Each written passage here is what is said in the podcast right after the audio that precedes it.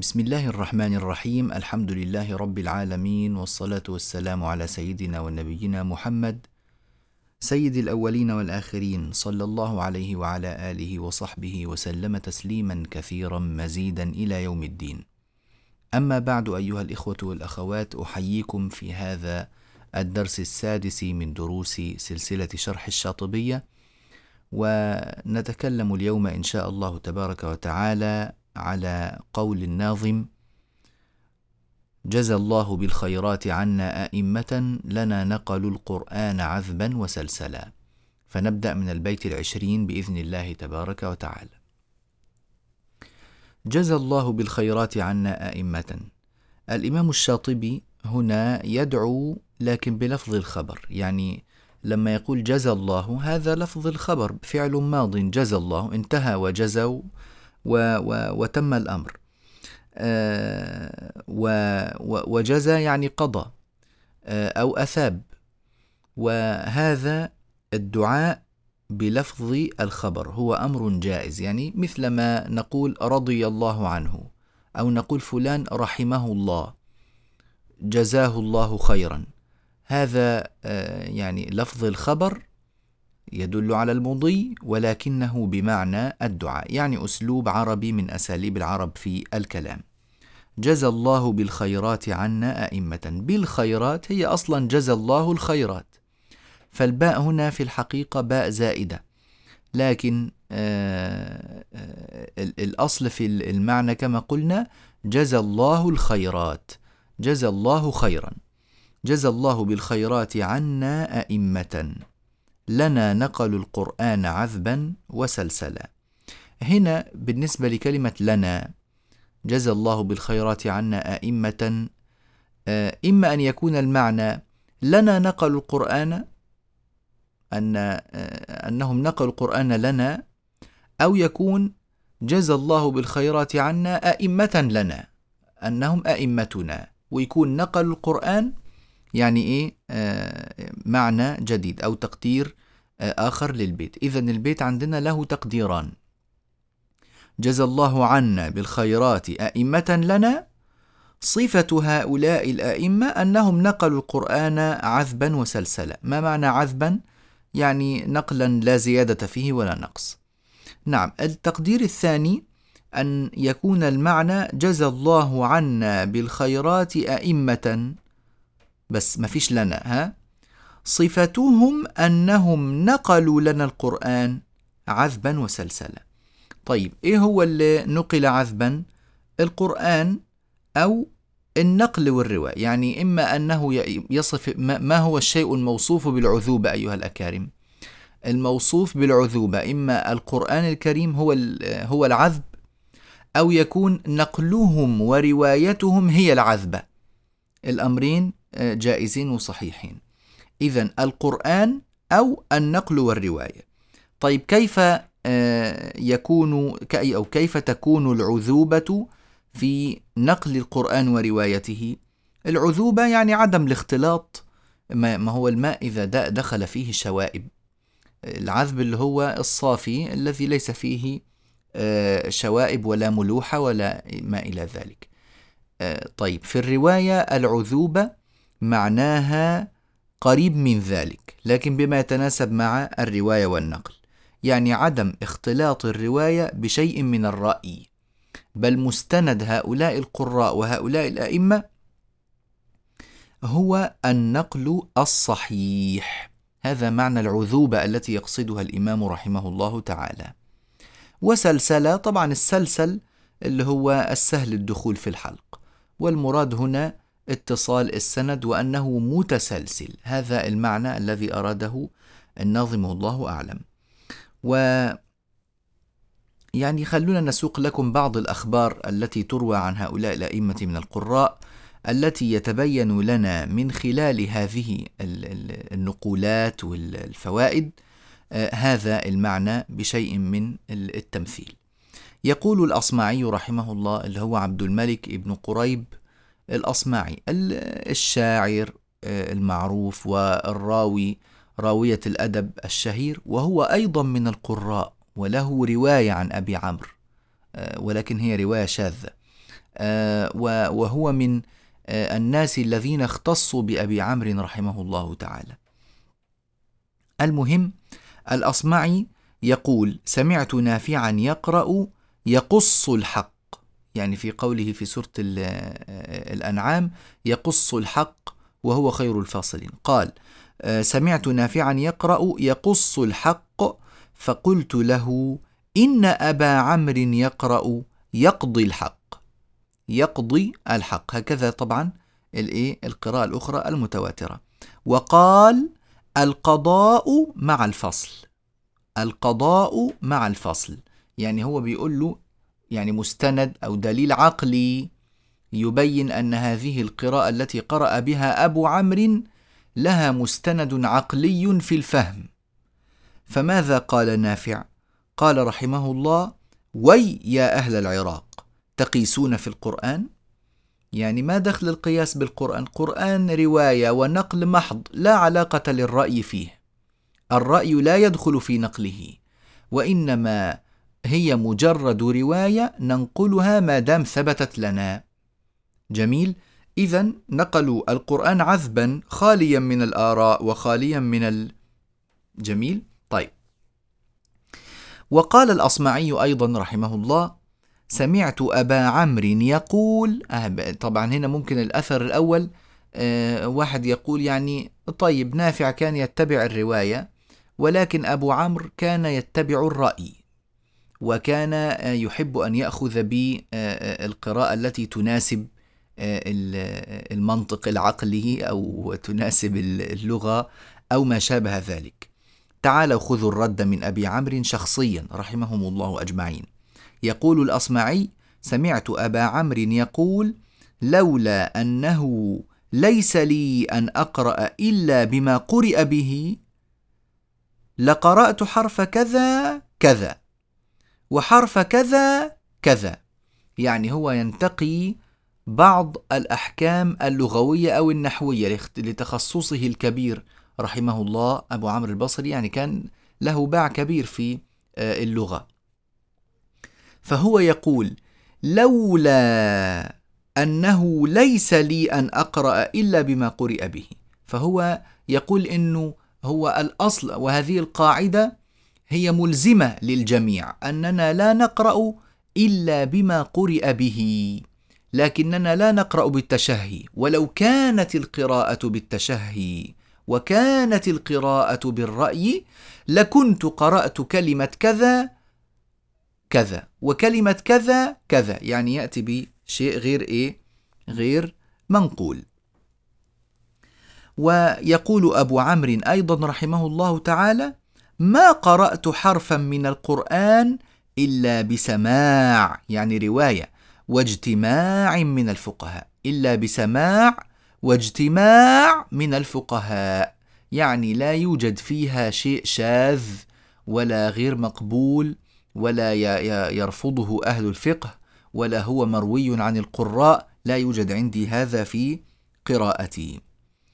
والإمام حمزة بن حبيب الزيات رحمه الله تعالى، وهو من القراء السبعة أيضا، جاء إلى مجلس سفيان الثوري فكلمه في أمر من الأمور ثم قام لينصرف، فلما قام أقبل سفيان إلى جلسائه، هو دخل على سفيان في مجلسه وكلمه في شيء وخرج، فالتفت سفيان إلى أصحاب مجلسه الذين كان يجلس معهم وقال لهم: أترون هذا، يعني شايفين حمزة، ما قرأ حرفا من كتاب الله عز وجل إلا بأثر، يعني إلا برواية ونقل، ولم يأتي بشيء من عند نفسه. نعم. ففي هذا البيت تنبيه واضح على أن عرض القرآن على القراء المشهورين بالإمامة المختصين بالدراية سنة من السنن لا يسع أحدا تركها رغبة عنها. نعم، هذا بالنسبة للبيت 20. وقال في البيت 21 رحمة الله تعالى عليه الإمام الشاطبي، يقول: فمنهم اللي هم من مين؟ يعني من هؤلاء الأئمة. طبعا كلمة إمام يعني كلمة أئمة، كلمة إمام يعني ناس متبوعة، الإمام هو المتبوع، فمن هؤلاء الأئمة المتبوعين فمنهم بدور سبعة قد توسطت سماء العلا والعدل زهرا وكملا. فمنهم يعني من الأئمة الناقلين للقرآن على الوجه المرضي اللي نقلوه عذبا وسلسلة، من هؤلاء الذين اتصفوا بهذه الصفة العظيمة وهم كثر من الصحابة الذين نقل عنهم بعد ذلك التابعون وأتباع التابعين، يعني نحن نتكلم عن أرقام تقدر بالعشرات بل بالمئات من الصحابة من التابعين طبعا وأتباعهم، حتى وصلنا إلى هؤلاء القراء السبعة. فمنهم بدور سبعة، البدور جمع بدر. ما هو البدر؟ البدر طبعا هو القمر المكتمل. طيب ما علاقة القراء بالبدور؟ ما علاقة القارئ بالبدر؟ طبعا شبه القراء السبعة هؤلاء بالبدور لعلو منزلتهم عند الناس مثل علو مكان البدر واتساع علمهم وكثرة نفعهم، وكذلك حال البدر، يعني البدر مرتفع جدا فيشرف على ملايين من البشر أو حتى نقول مليارات من البشر. فمنهم بدور سبعة، بدور تمام. وأيضا كثرة الانتفاع، ياما الناس بتنتفع بالقمر وتنتفع بالبدر، لما يكون بدرا الدنيا تكون مضيئة وكأنه سبحان الله فيها يعني أعمدة إنارة، ولكن إضاءة طبيعية، فسبحان الخلاق العظيم. يعني فمنهم بدور سبعة هم القراء الذين سيتكلم الناظم رحمه الله عنهم في هذه القصيدة وأنشأها لأجلهم.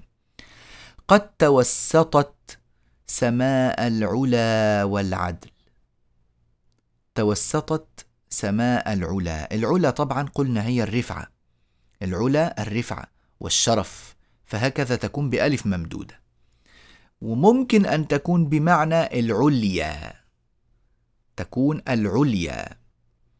وفي هذه الحالة كيف نقول سماء العليا؟ كيف؟ يعني المعنى كده فيه إشكال صح؟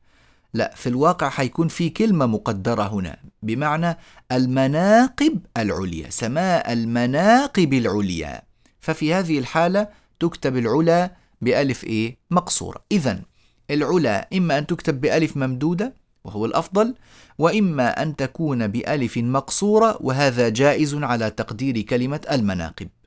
المناقب يعني الأوصاف الحسنة التي يفتخر بها صاحبها، المهم أو يفتخر بوجودها في صاحبها.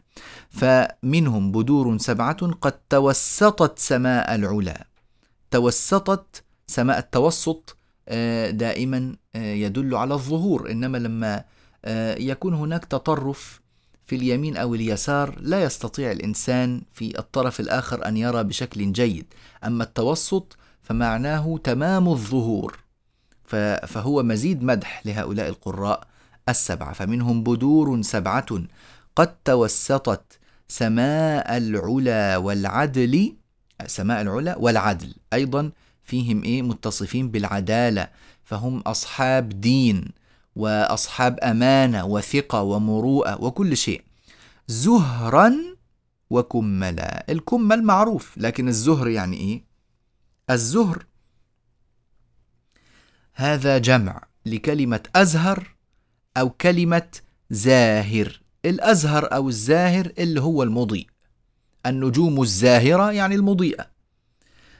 توسطت سماء العلا والعدل زهرا أي مضيئين، والضوء هو يعني دلالة الانتفاع ودلالة الشهرة ودلالة الوصول. والإمام أبو شامة الدمشقي رحمه الله تعالى ورضي عنه نقل في شرحه على الشاطبية أبياتا جميلة لأبي مزاحم الخاقاني، وأبيات أخرى للإمام أبي عمرو الداني، يعني فيها مدح وذكر لهؤلاء القراء السبعة، فيحسن العودة إليها ومراجعتها للفائدة، لكن طبعا لن نطيل بذكر هذه الأبيات الآن، وأنصح دائما الذين يستمعون يعني ابدأوا أيها الأكارم بالشروح المختصرة، يعني مثل تقريب المعاني للشيخ سيد لاشين أبو الفرح وخالد محمد الحافظ رحم الله الشيخ سيد وجزاه الله خيرا، هو الشيخ خالد الحافظ، على هذا الشرح اللطيف الجميل المختصر المفيد. وكذلك شرح الشيخ عبد الفتاح القاضي يعني أوسع قليلا، اللي هو كتاب الوافي في شرح الشاطبية.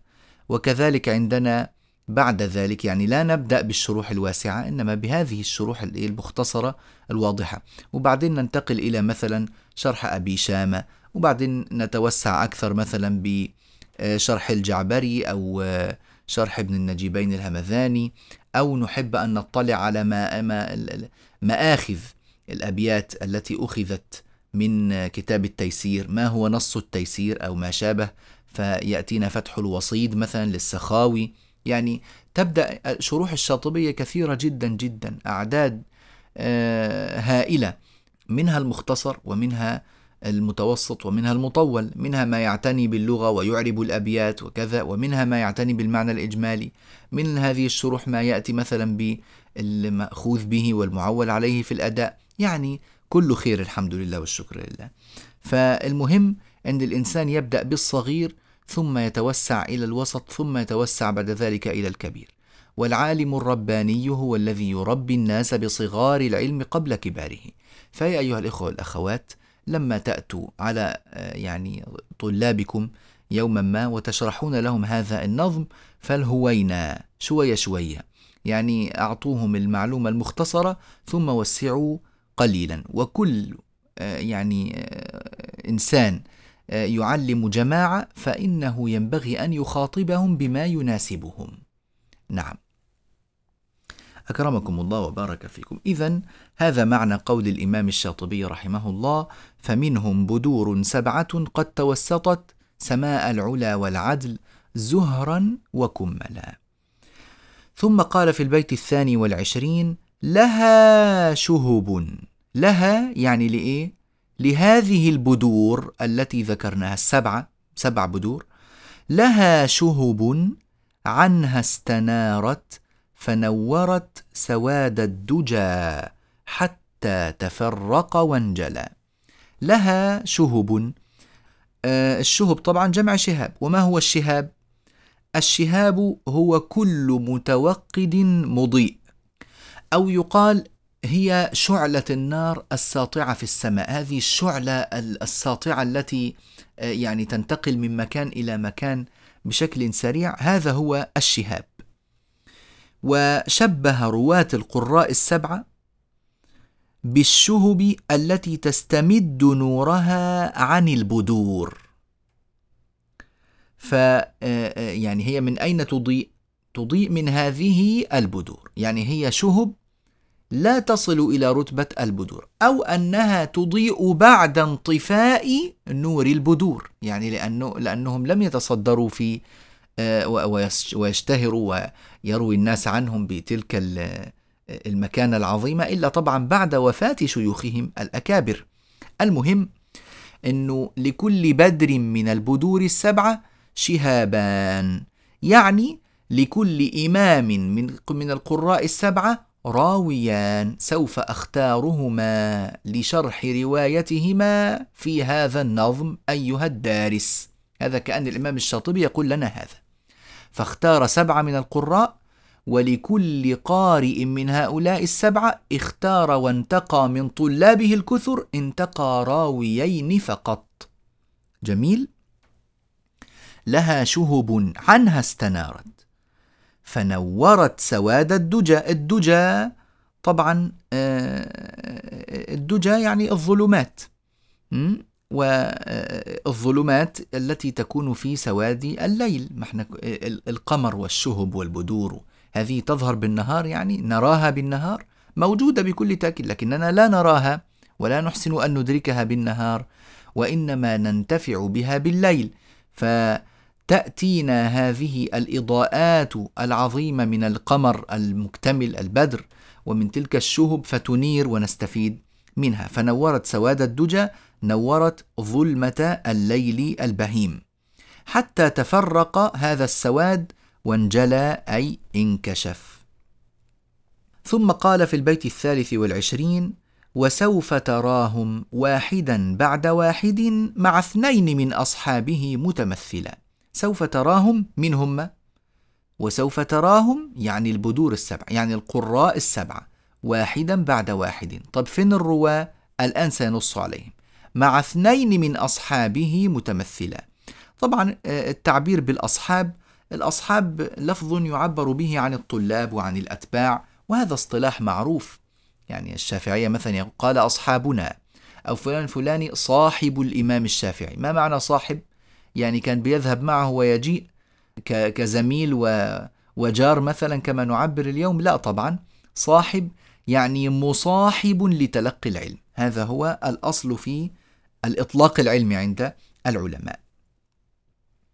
مع 2 من أصحابه متمثلا يعني سوف يتمثل لك ويتشخص لك ويتصور لك بما أذكره عنه من المعلومات وبما أوضحه من أصول وفرش روايته. طيب، ثم قال في البيت 24: تخيرهم نقادهم كل بارع وليس على قرآنه متأكلا. تخيرهم يعني ارتضاهم واصطفاهم واختارهم بعناية، مش اختار عادي، اختار بعناية، هذا معنى التخير، ينتقي بعناية من وسط جماعة. تخيرهم، من اللي تخير؟ النقاد. والناقد هو من له حذاقة بتمييز الجيد من الرديء، ويحسن أن يميز الأصل من التقليد، والدرهم الدينار الذهب من الدينار المزيف، ويميز المهم. هذا معنى الناقد، هذا الأصل في الناقد. ولذلك قيل على الفلوس نقود، نقود يعني لأنها تنقد ويميز منها الجيد من الرديء. المهم تخيرهم نقادهم، النقاد العلماء البارعون الذين استطاعوا تمييز واختيار علماء متقنين لهم مواصفات خاصة ليروا القرآن عنهم. ما هي هذه المواصفات؟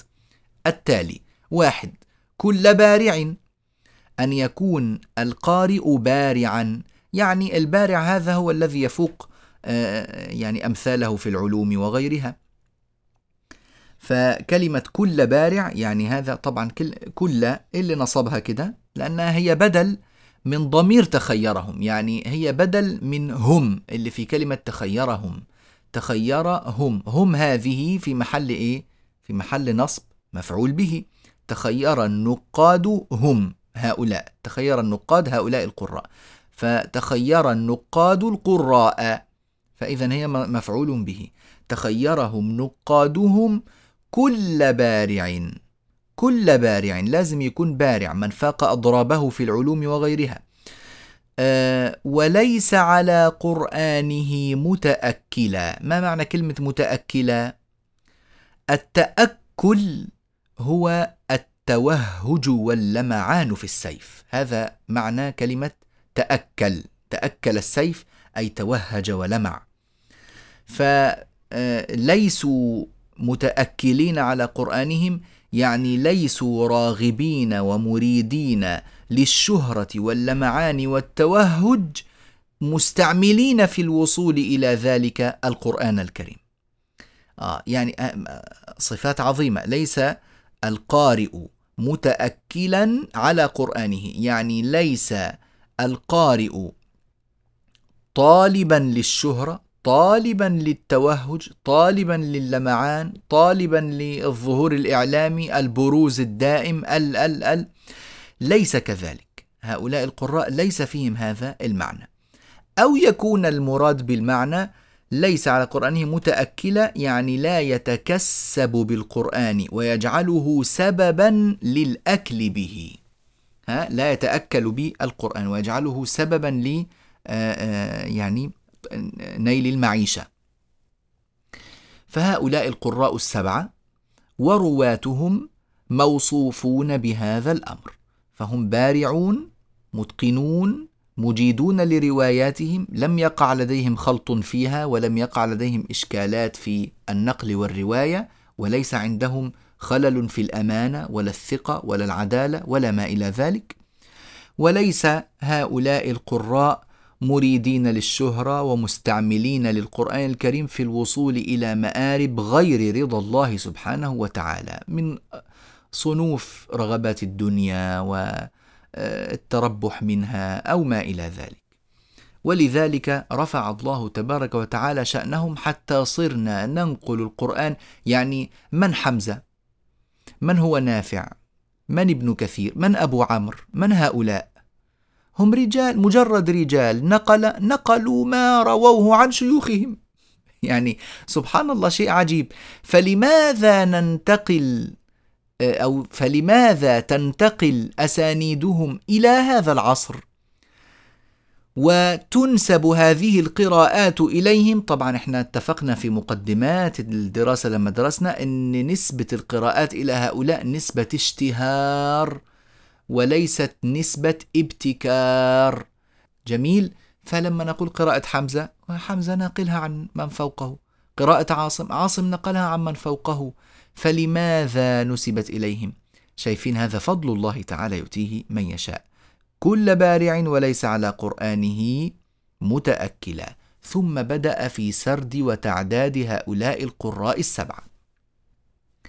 فأول من بدأ به رحمه الله تعالى الإمام نافع، فقال: فأما الكريم السري في الطيب نافع، فذاك الذي اختار المدينة منزلا. فأما الكريم السر في الطيب، الكريم السر يعني السر طبعا اللي هو الخفاء، ما يخفيه الإنسان، ما يجعله في دخيلة نفسه، في عميق قلبه، هذا هو سر الإنسان، الكريم السر. فكان الإمام نافع رحمه الله كريم السر، باطنه طيبا، وكان حسن الخلق، واتصف الإمام نافع بأوصاف عظيمة جدا جدا. وأيضا هذه الكلمة، كلمة في الطيب، متعلقة بالكرم أو متعلقة بالسر، ما في إشكال. المهم أن الإمام نافع كان لديه حالة عجيبة من حالات الطيب، متميزة جدا. كان الإمام نافع رحمه الله إذا تكلم يشم من فمه رائحة المسك، فلما سئل عن ذلك قال: ما أمس طيبا ولا أقرب طيبا، ولكني رأيت فيما يرى النائم النبي صلى الله عليه وسلم يقرأ في في القرآن، في في يعني في فمي، فمن ذلك الوقت تشم من في أو أشم من في هذه الرائحة. رأى النبي صلى الله عليه وسلم في المنام يقرأ القرآن في فمه، فمنذ تلك الرؤيا وفمه معطر بالمسك. ما شاء الله، لا قوة إلا بالله، شيء عجيب يعني، مميز جدا. فعرف بهذه الصفة العجيبة للإمام نافع قبل أن يذكر اسمه أصلا. فأما الكريم السر في الطيب نافع، فهو نافع ابن عبد الرحمن ابن أبي نعيم أبو رويم الليثي المدني، أصله من أصبهان، وكان أسود اللون حالكا، ولكنه مع ذلك كان صبيح الوجه. يعني سبحان الله، وجهه مريح نفسيا. ممكن نجد واحد أبيض الوجه وأشقر كمان، ولكنه ينضح خبثا ومخيف، والإنسان لا يطمئن له. وإنسان آخر يكون أسود اللون، لا تظهر ملامحه ولا كذا، ومع ذلك سبحان الله يستريح له الإنسان، ويحب أن ينظر إلى وجهه ويجد فيه صباحة. فكان الإمام نافع أسود اللون حالكا، ومع ذلك كان صبيح الوجه، رحمه الله رحمة الأبرار. وكان الإمام نافع رحمه الله إمام المدينة. أنا لن أطيل الكلام في سير هؤلاء الأئمة، فقد فصلت ذلك في البرنامج الذي سجل من قبل، برنامج هكذا أنزل، وهو أيضا موجود ومتوفر على اليوتيوب بالإمكان العودة إلى حلقات برنامج هكذا أنزل، خفيفة ولطيفة، كل حلقة يعني ربع ساعة وفيها ذكر لمعلومات مفيدة في البداية، ثم ترجمة لهؤلاء القراء والرواة ويعني شيء من عاطر سيرتهم، فيعني يرجع إلى ذلك إن شاء الله لمن شاء أن يطلع على هذه السير، أو يعود إلى كتب تراجم القراء مثل كتاب طبقات القراء للإمام الذهبي أو المعروف باسم معرفة القراء الكبار، وممكن العودة إلى كتاب غاية النهاية في طبقات القراء للإمام ابن الجزري رحمه الله تعالى، أو غير ذلك من الكتب. يعني الشيخ عبد الفتاح القاضي رحمة الله عليه له كتاب تاريخ القراء العشرة ورواتهم، وذكر فيه شيئا من هذه التراجم وأصول هؤلاء القراء أو سمات هؤلاء هذه القراءات، فهو كتاب نافع ومفيد.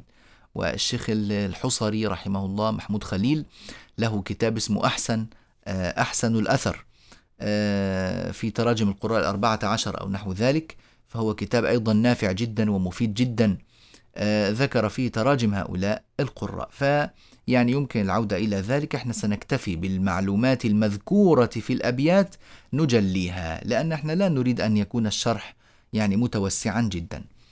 إذن فأما الكريم السر في الطيب، عرفنا معنى هذا البيت، في الطيب نافع.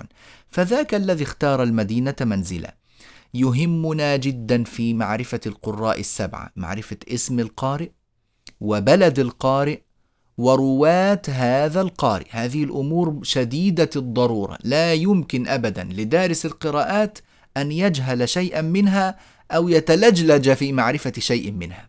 عندما يسأل نافع كان في المدينة ولا في مكة ولا في الكوفة ولا مباشرة يكون يعلم أنه في المدينة. في البداية ستجدون صعوبة قليلا في حفظ هذه الأسماء وحفظ بلدانهم وكذا، لكن النظم يسهل لنا هذا الأمر ويريحنا بإن شاء الله تبارك وتعالى من كثير من العناء، لأن احنا بنحفظ النظم فمنظوم في هذه المعلومات.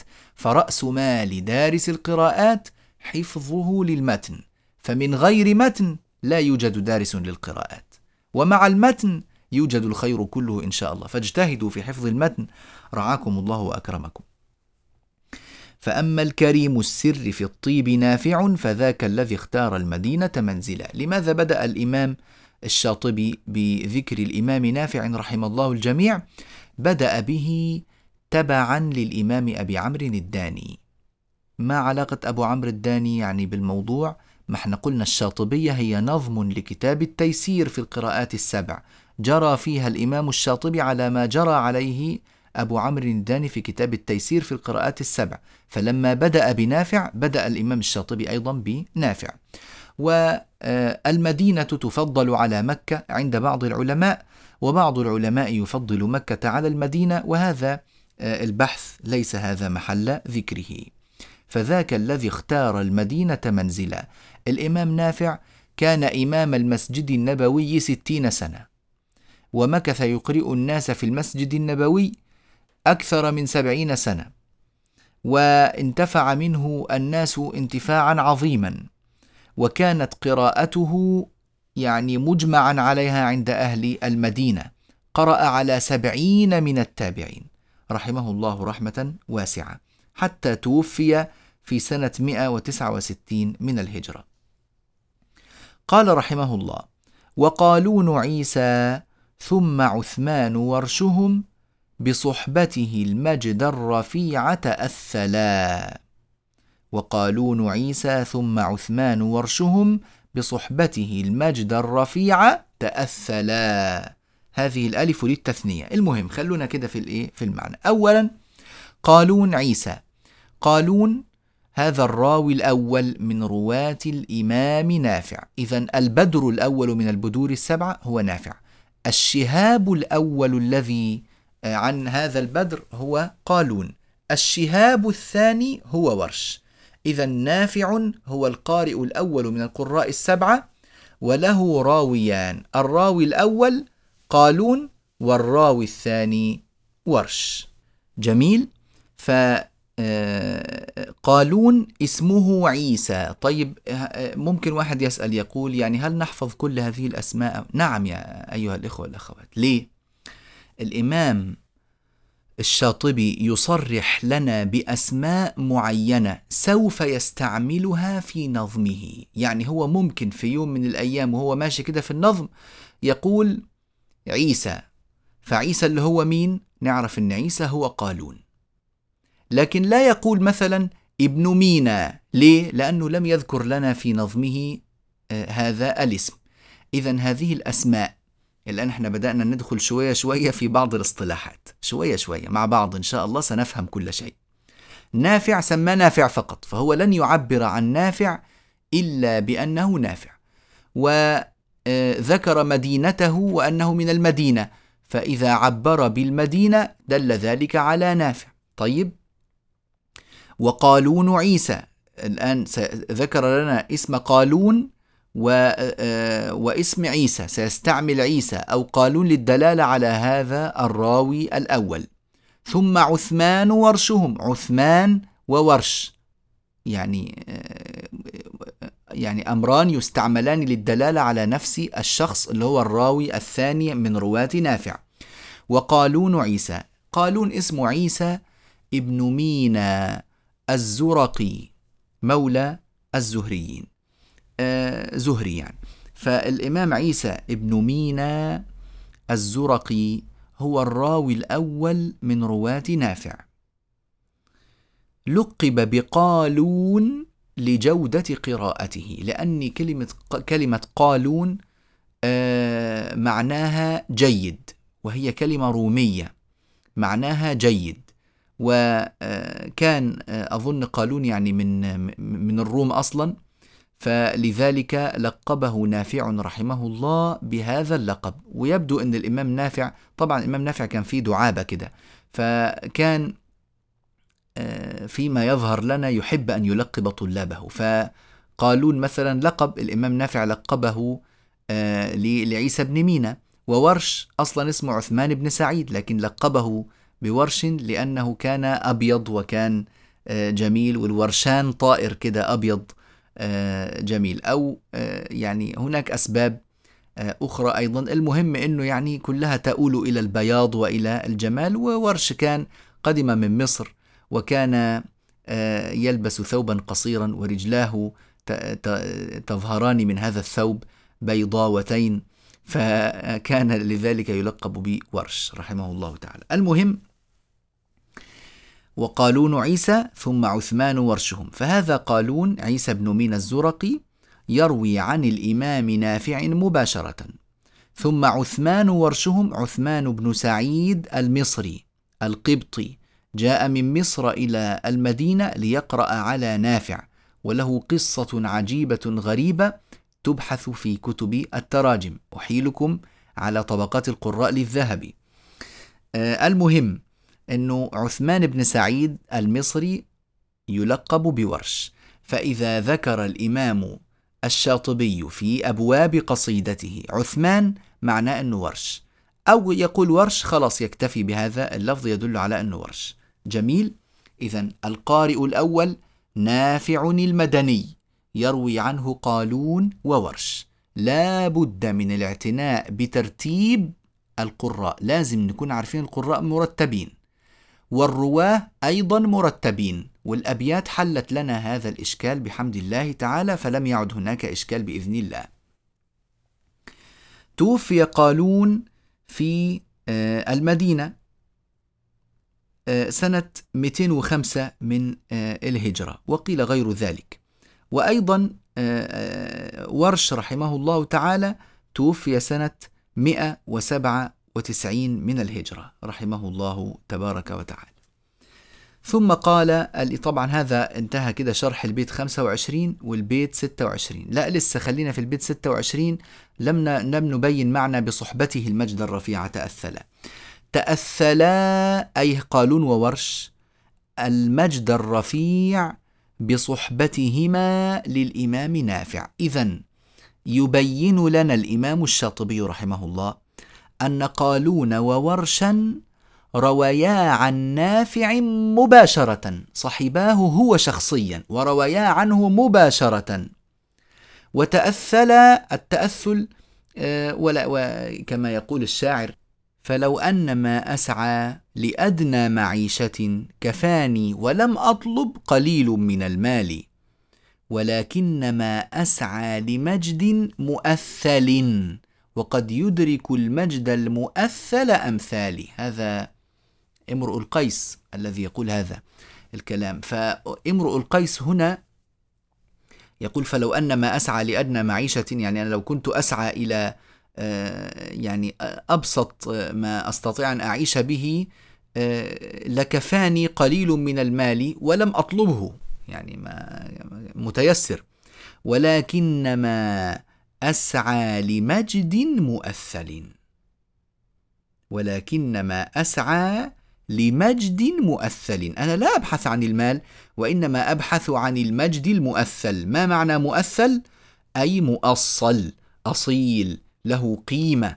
فهذا معنى المؤثل. يعني جاء حصل لقالون ولورش مجد رفيع تأثلاه، أي جمعاه وحصلا عليه بسبب صحبتهما للإمام نافع رحمه الله تعالى. فهذا معنى البيت 26. ثم قال رحمه الله تعالى في البيت 27: ومكة عبد الله فيها مقامه، هو ابن كثير كاثر القوم معتلى، روى أحمد البزي له ومحمد على سند، وهو الملقب قنبلا. البيت 27 و28 فيهم ذكر البدر الثاني من البدور 7، القارئ الثاني من القراء 7. مكة فيها عبد الله هو ابن كثير. إذن ابن كثير اسمه عبد الله وبلده هي مكة. ومكة عبد الله فيها مقامه، عبد الله ابن كثير المكي، هذا هو البدر الثاني.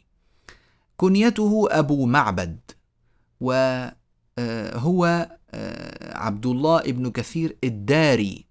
الداري قيل لأنه يبيع الطيب، لأن الطيب يعني يؤتى به من دارين في البحرين وهي بلد الطيب، أو نسبة إلى تميم الداري، أو قيل أشياء كثيرة في هذا الأمر. المهم أنه أبو معبد عبد الله بن كثير المكي رحمه الله. هذه المعلومة التي تهمنا، اسمه عبد الله وبلد مكة وهو ابن كثير. كلمة كاثر القوم يعني أنه فاق أقرانه، طبعا هو غلب الناس في وقتها في زمانه على العربية، كان مجيدا للغة العربية ومتبعا للآثار، فكان متقنا من هذه الجهة.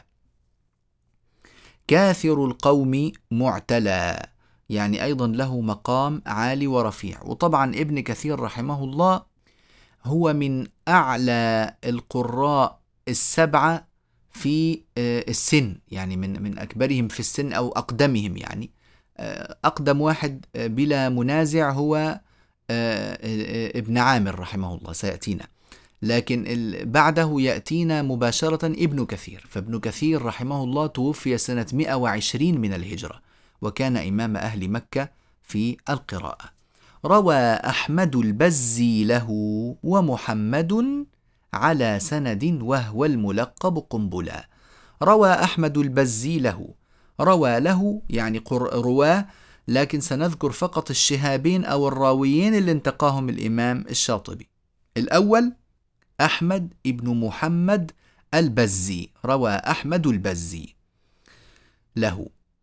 الثاني ومحمد على سند، وهو الملقب قنبلة. خليكم من كلمة على سند كده، دي جملة معترضة، لكن ومحمد وهو الملقب قنبلة، محمد بن عبد الرحمن المخزومي الذي لقب بقنبل.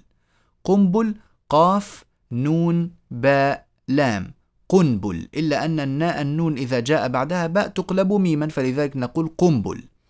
نعم، أحمد البزي الراوي الأول، قنبل هو الراوي الثاني. يرويان عن الإمام ابن كثير ليس مباشرة وإنما على سند، لأنه البزي رحمه الله توفي سنة 255 من الهجرة، وقنبل رحمه الله تعالى توفي سنة 291 من الهجرة. فين ابن كثير اللي توفي سنة 120؟ إذن طبيعي أن هؤلاء لم يروا عن ابن كثير مباشرة، بل رويا عنه بواسطة، بل وسائط، مش بس واسطة فقط.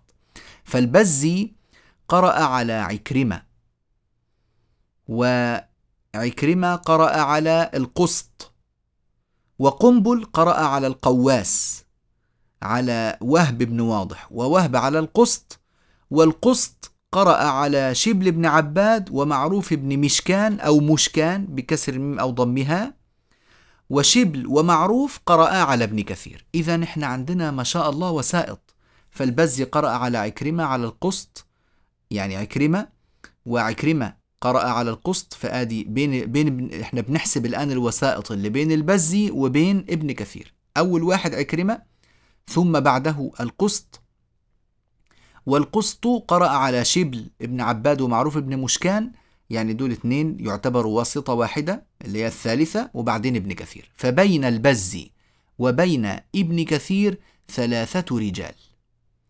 وقنبل قرأ على القواس، على وهب ابن واضح، على القسط، والقسط على شبل ومعروف، وشبل ومعروف على ابن كثير. فبين قنبل وابن كثير 4 وسائط، 4 رجال. ومع ذلك نقول البزي وقنبل رواة ابن كثير. إذن أيها الأكارم، نحن نتكلم عن رواة كتب الله تعالى لهم الشهرة لأسمائهم. ويأتي يعني ممكن واحد يقول سبحان الله يا أخي، انظر إلى إخلاص هؤلاء، فكان بين ابن كثير وبينهم رجال لكن لم يشتهر هؤلاء الرجال لإخلاص هؤلاء. طبعا هذا الكلام كلام غير صحيح نهائيا. فمن الذي ينظر إلى عكرمة ابن سليمان أو القسط أو القواس النبال ولا وهب بن واضح ولا شبل بن عباد ولا معروف بن مشكان؟ من الذي ينظر إلى هؤلاء بعين الانتقاص أيها الإخوة والأخوات؟ لولا هؤلاء الرجال ما كان يوجد البزي ولا قنبل أصلا. يعني البزي وقنبل ثمرة من ثمرات هؤلاء الرجال، إلا أن سنة الله تعالى اقتضت أن يظهر أسماء بعض الناس ويكون لبعض الناس الآخرين ثواب آخر لا علاقة له بشهرة أسمائهم. هذا وهؤلاء الرجال الذين نذكرهم واللي هم غير مشهورين، هؤلاء إنما هم غير مشهورون عند عامة الناس وعامة دارسي القراءات، أما عند القراء الذين يعرفون الأسانيد ويحسنونها يعرفون قدر هؤلاء الرجال. وقبل ذلك الله عز وجل أعلم بأقدارهم وأعلم بأفعالهم وأعلم بأفضالهم على هؤلاء الطلاب منا بكثير. المهم، أحمد البزي هو الراوي الأول، محمد قنبل هو الراوي الثاني. الآن سنذكر لكم أسماء الشهرة فقط. فنقول نافع يروي عنه قالون وورش، لا نقول قالون عيسى وعثمان ورش، لا نفعل ذلك. نافع يروي عنه قالون وورش. ابن كثير يروي عنه البزي وقنبل. طبعا كلمة البزي منسوب إلى جد جده ولا أبو جد جده، اللي هو أبو بزة، والبزة هي الشدة، فهذا معنى كلمة البزي. فالبزي هو الراوي الأول وقنبل هو الراوي الثاني. قنبل لماذا سمي قنبل؟ قنبل قيل أنه منسوب إلى بيت في مكة يسمون القنابلة فسمي لذلك قنبل. وقيل أنه كان في دواء اسمه قنبيل كان يأخذه وأطال الزمن في أخذه فاشتهر بهذا الدواء. المهم أنهم كانوا رجال عظام.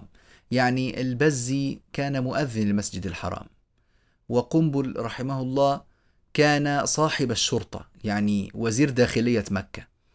وطبعا هذا المنصب كان لا يتقلده إلا واحد في صفتين: العلم والعلم والحكمة والشدة، فكان قويا ويجيد فرض النظام، وفي نفس الوقت كان لابد أن يتصف بالعلم والحكمة ليفصل بين الناس في النزاعات، يعني عالم وقوي وله سلطة. فهذا كان قنبل رحمه الله تعالى. وطبعا هؤلاء الأشخاص اللي عندهم صفة السلطة وصفة الكذا عادة لا يعني تنكسر نفوسهم بسهولة، ولكن هؤلاء القراء ما كانوا يخافون في الله لومة لائم. فقنبل هذا الذي كان صاحب الشرطة في مكة قطع الإقراء قبل موته ب7 سنين أو 10 سنين، لأنه وجد أنه لم يكن يحسن أن يسمع أو كذا، وجد أن هناك خلل في الانتباه أو لأنه عمر طويلا رحمه الله. يعني قنبل لما توفي كان عنده 76 سنة، ف76 سنة عندما بلغ 70 أو قرب على 70 تعب ووجد أنه لا يصلح للإقراء. فما بالنا يأتينا يعني الأمراض ويأتينا الأسقام أو المشاغل الذهنية أو ويأنف الإنسان أن يقول أنا لا أستطيع أن أقرأ حاليا، أنا لست مؤهلا للإقراء الآن، لا الآن ولا فيما بعد، أو لا الآن ولا لمدة قصيرة. أو الأمانة أيها الإخوة والأخوات، الأمانة. فهذا صاحب الشرطة وله سلطة وله معرفة وعلم وكلمة مسموعة، ومع ذلك يقول قطعت الإقراء، ولم يقل كيف أنا قنبل وأقطع الإقراء. ففي سير هؤلاء العلماء يعني فائدة عظيمة لمن ينتفع بذلك. قال الإمام الشاطبي رحمه الله: وأما الإمام المازني صريحهم أبو عمرو البصري فوالده العلاء. البيت 29. وأما الإمام المازني، يعني لأنه منسوب إلى بني مازن، صريحهم يعني هو عربي صريح لم يدخل في نسبه ولاء، يعني ما فيش عبودية دخلت في نسبه، صريح نسب عربي صريح، لأنه ينتهي نسبه إلى عدنان. نعم.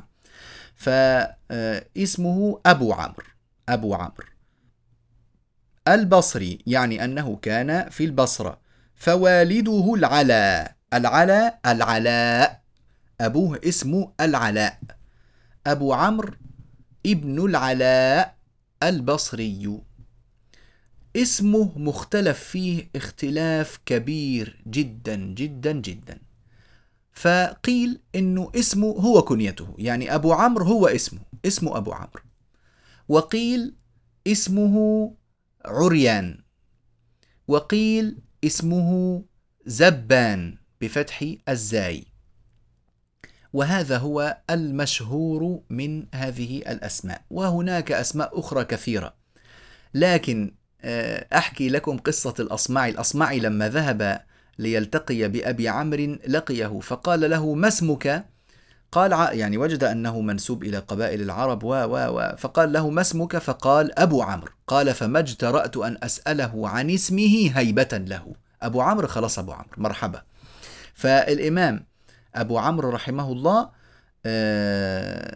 ابن العلاء البصري، يعبر عنه الإمام الشاطبي في القصيدة الشاطبية بابن العلاء أو ولد العلاء أو فتى العلاء، كله شغال. المهم أنه هو يدل على أنه ابن العلاء، وأن المراد هو أبو عمرو. بلده هي بلد البصرة، إذا نافع كان في المدينة يروي عنه قالون وورش، ابن كثير كان في مكة يروي عنه البزي وقنبل، أبو عمرو كان في البصرة يروي عنه من؟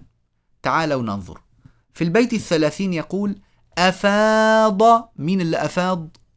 أبو عمرو البصري. أفاض على يحيى اليزيدي سيبه. السيب يعني الوافر، العطاء الكبير من من الفيضان المائي. فاض الماء يعني كثر. أفاض سيبه يعني أعطى علما وافرا وكبيرا جدا ليحيى اليزيدي.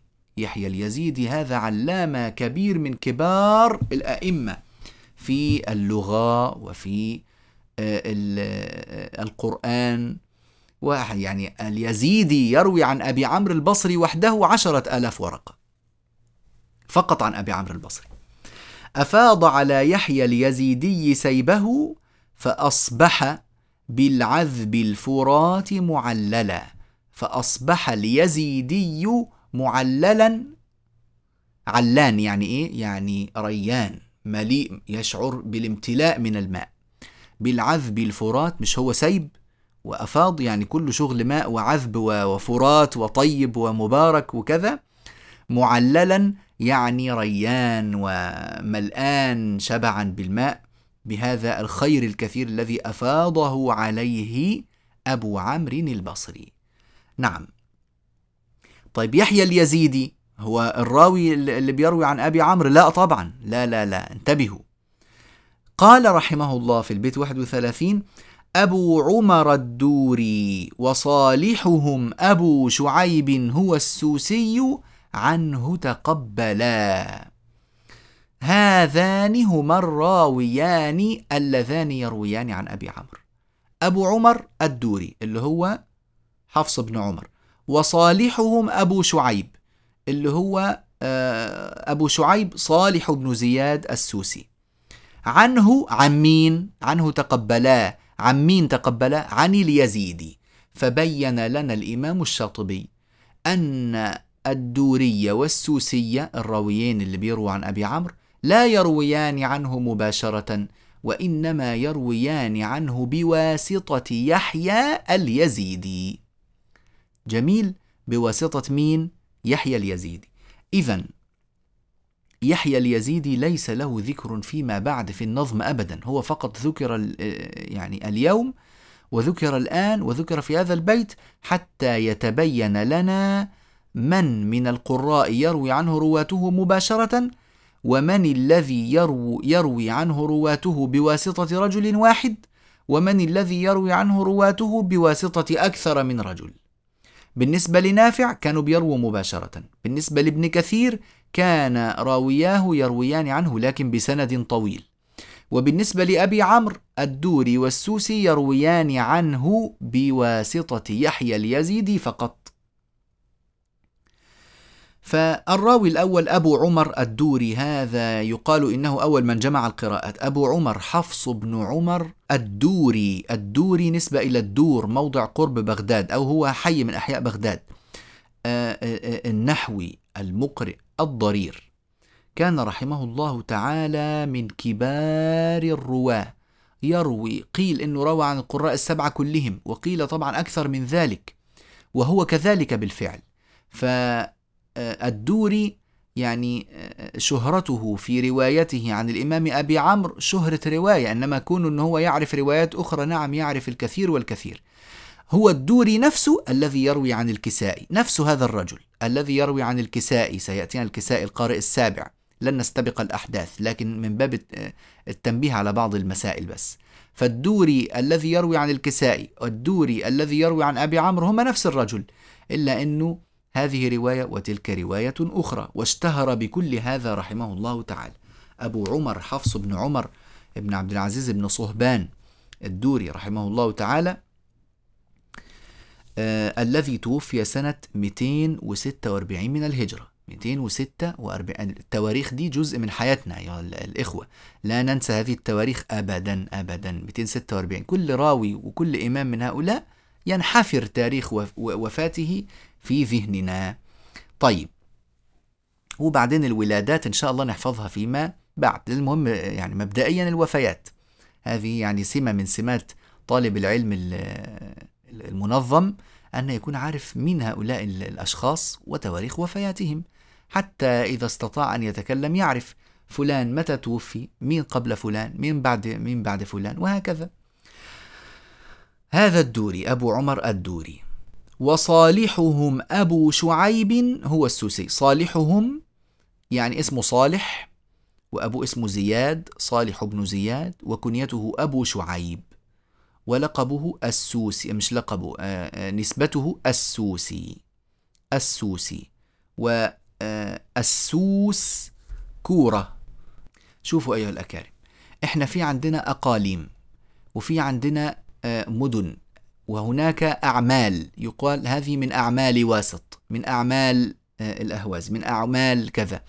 الأعمال هذه كلها عبارة عن تنظيم للمحافظات السياسية، لكنه تنظيم قديم. الآن بطلنا نستخدم عبارة كورة وكذا، زي مثلا في مصر لما يقولوا محافظة ويقولون مركز، مثلا في السعودية يقولون منطقة وتحتها محافظة والمحافظة فيها مدن وهكذا، أو فيها أحيانا قرى أو هجر. فهذه التقسيمات السياسية تتغير من حين إلى آخر، وتتغير من زمن إلى زمن ومن بلد إلى بلد، وكانت هذه العبارات مختلفة في الزمان القديم. المهم أن السوس كورة قرب الأهواز، كورة دي عاملة زي الكفر كده، قريبة من هذا المعنى، قرب الأهواز. فصالح بن زياد السوسي رحمه الله كان يعني هو الراوي الثاني الذي روى عن اليزيدي. هل طلاب اليزيدي هم الدوري والسوسي فقط؟ لا لا لا لا، عدوا عشرات من الطلاب، عشرات نعرفهم وروايتهم يعني منقولة في الكتب، وطبعا مئات وآلاف ممن نقلوا واستفادوا منه لم تنقل رواياتهم في الكتب. المهم أبو عمرو البصري يروي عنه الدوري والسوسي، لا نقول الدوري والسوسي عن اليزيدي عن، لا لا خلاص، أبو عمرو البصري يروي عنه الدوري والسوسي. أنبه أو أختم بذكر هذه النكتة اللطيفة، كلمة نكتة يعني فائدة، نكتة لطيفة في نطق الأبيات. كلمة تقبلا الألف فيها للتثنية، فينبغي تمييز هذا بالأداء الصوتي للكلمة، فلا نقول أبو عمر الدوري وصالحهم أبو شعيب هو السوسي عنه تقبلا، لا نقرأ كذلك. يجوز، مش خطأ، لكن الأحسن والأكمل والأفضل أبو عمر الدوري وصالحهم أبو شعيب هو السوسي عنه تقبلا، تقبلا. وكذلك لما نقول بصحبته المجد الرفيع تأثلا، مش تأثلا. وأيضا سيأتينا ذلك كثير، يعني متكرر جدا هذا في الشاطبية، وسوف ننبه إن شاء الله على ما يحضرنا من ذلك في مواطنه بحول الله تعالى. جزاكم الله خيرا على حسن الاستماع. إن شاء الله تبارك وتعالى نتكلم عن ابن عامر وبقية الكوفيين وبعض المعلومات الأخرى في لقائنا القادم بإذن الله تعالى. نستودعكم الله، والسلام عليكم ورحمة الله وبركاته.